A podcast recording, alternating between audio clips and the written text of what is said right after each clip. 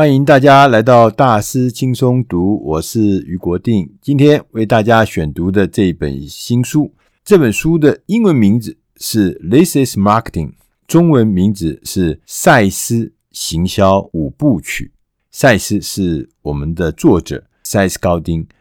赛斯高丁呢，我们要特别介绍一下，他是一位非常有名的布洛克、作者、创业家，他创了很多跟行销有关的公司。他也曾经在雅虎的直销行销部门担任副总裁。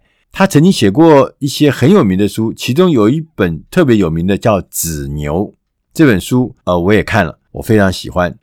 我们选的这本《This is Marketing》呢，是赛斯先生出的一本新书。赛斯先生他在文章一开始的时候，他就告诉我们说，哈佛有一位很有名的行销学的老师，他叫做西奥多·李维特。他曾经说过一句很有名的话，他说：“人们不是想要买一个四分之英寸的钻头，钻洞那个钻头，他要的是四分之英寸的洞。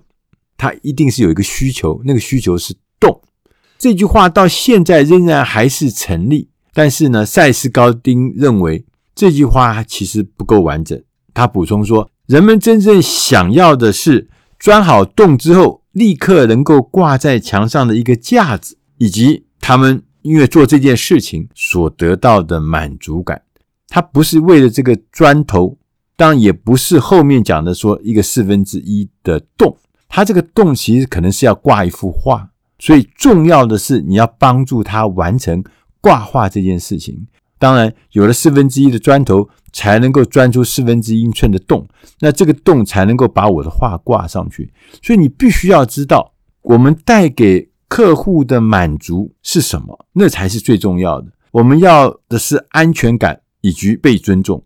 行销最重要的目的就是带领客户实现这些情感上，让自己变得更好、更有价值。所以行销不是做广告哦。行销可以借由广告起步，但它最终的目的是做广告，不是？它是一个起步，是我们要立稳根基，就是要靠良好的行销。事实上，大多数主要的品牌之所以能够蓬勃发展、广为大家喜爱，就是因为它找到了一群有相同期待、有相同需求的族群，我们持续的提供他们更多有价值的变革。有人是想要挂画，要一个洞，所以我们就做了那个砖头，然后让他钻了一个洞，可以把它画挂起来。有的人可能不是为了挂画，他钻洞是为了别的事情。所以说，我们这些人全部把它集合在一起，就变成你的主要的目标族群。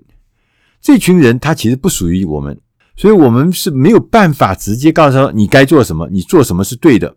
但是如果说我们的动作，我们的行销动作做得对的话，这群族群的人他会倾听，他会思考你讲的话，你的意见跟他所要推动的使命，他的需求是不是吻合？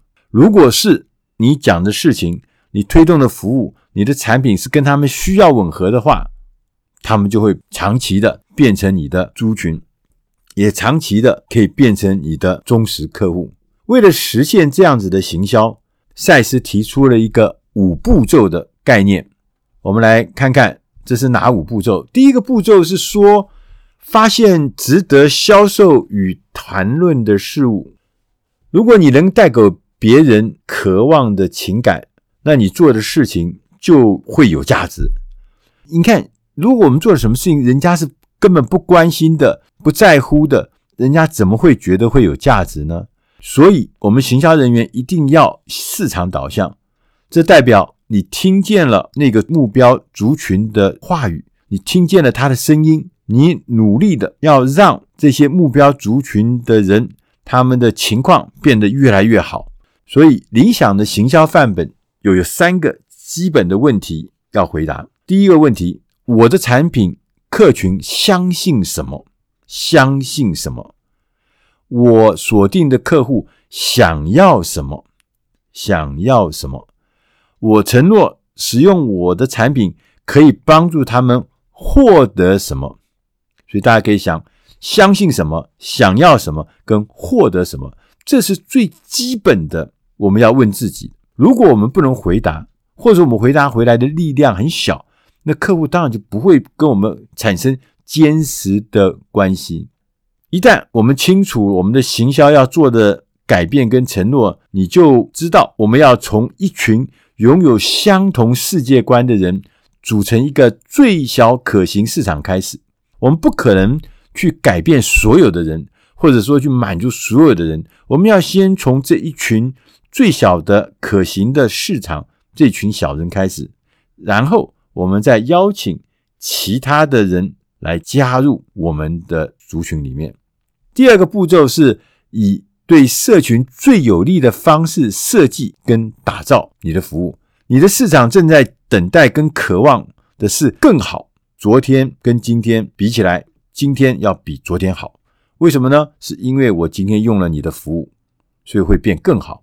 所以要弄清楚如何要帮你想服务的人把事情做得更好，以及如何帮他们达成目标。所以我们的行销策略是非常清晰的，很清楚的，就是要让人变得更好，让事情做得更好。当你设计和提供无可抗拒的事物的时候，你最好的客户自然会成为你最能干的销售员。为什么？因为你提供的是一个无可抗拒的事物。大家可能有去过餐厅，哇，发现食物非常的美味，服务呢也非常的周到。你觉得这个经验太棒，你会迫不及待的想要下次再来。你甚至会迫不及待的告诉别人说，这家餐厅值得去拜访。所以，当你做到这个境界的时候，你自然可以让你的好客户。变成你的能干的销售员。第三个步骤是诉说一个与目标族群叙事相符的故事。我们每一个人啊，在做决定的时候，其实都不是凭空做决定的。我们会依赖很多很多事情，会根据很多事情。其中大多数是人根据的是像我这样的人会怎样做出决定。我是依据像我这样的人。他做什么决定，我也跟着做。我们常常说，哎，对，我们在学校的时候，我们常常觉得说，哎，我们的同学都选这样的课，不选那样的课，所以我们就跟着一起走。你要创造不仅可能实现，而且还令人向往的一个改变，你才能够让人家大家愿意跟着一起来。我们在说服人家的时候，必须要完成两项工作，这工作还很艰难。第一个是针对我们所要带来的改变，绘制并且理解这个对象的世界观。第二个呢，艰难的工作是忽略其他所有人，专注打造一个能够跟我们目标族群产生共鸣的故事。有时我们为了改变文化，你必须大量而尊重的制造紧张，然后缓解紧张。特别要留意的是，在这个族群中，一百个人里面，大概有百分之十五的人或十六的人是创新者，是早期接收者。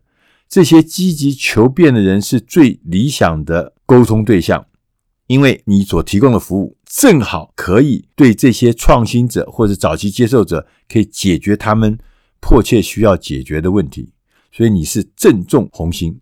第四个步骤是宣传。你为族群取得的成果，在现今这个忙乱的网络的世界里面，信任跟注意力也是很一样，都是很稀缺的玩意儿。最好的办法是我们要持续规律的传送讯息，让他们知道你为族群实现了哪些改变，你为这个小 group 里面我们做到了哪些成果跟功德。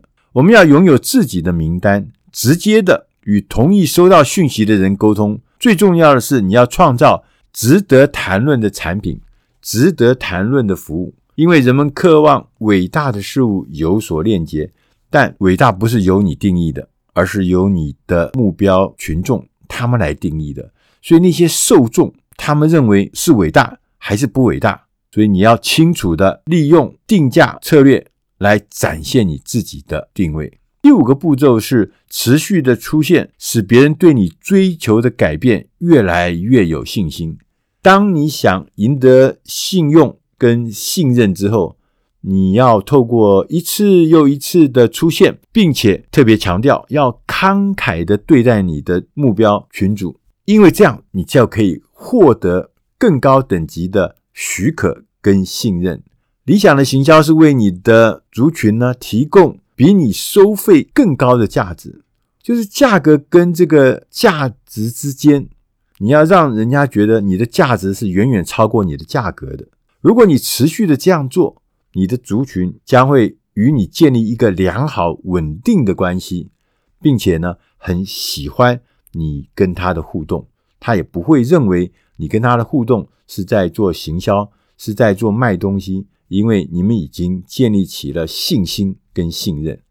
行销是帮助别人成为他们想要成为的人，这是一个很慷慨的行为，其中呢，引发的共鸣，能够传播的故事。解决的问题和迈向解决方案的机会。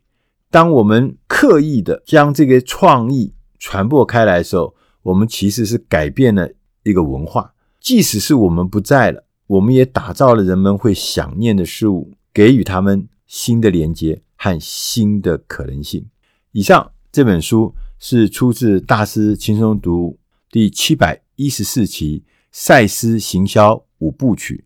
希望你会喜欢，谢谢大家，再会。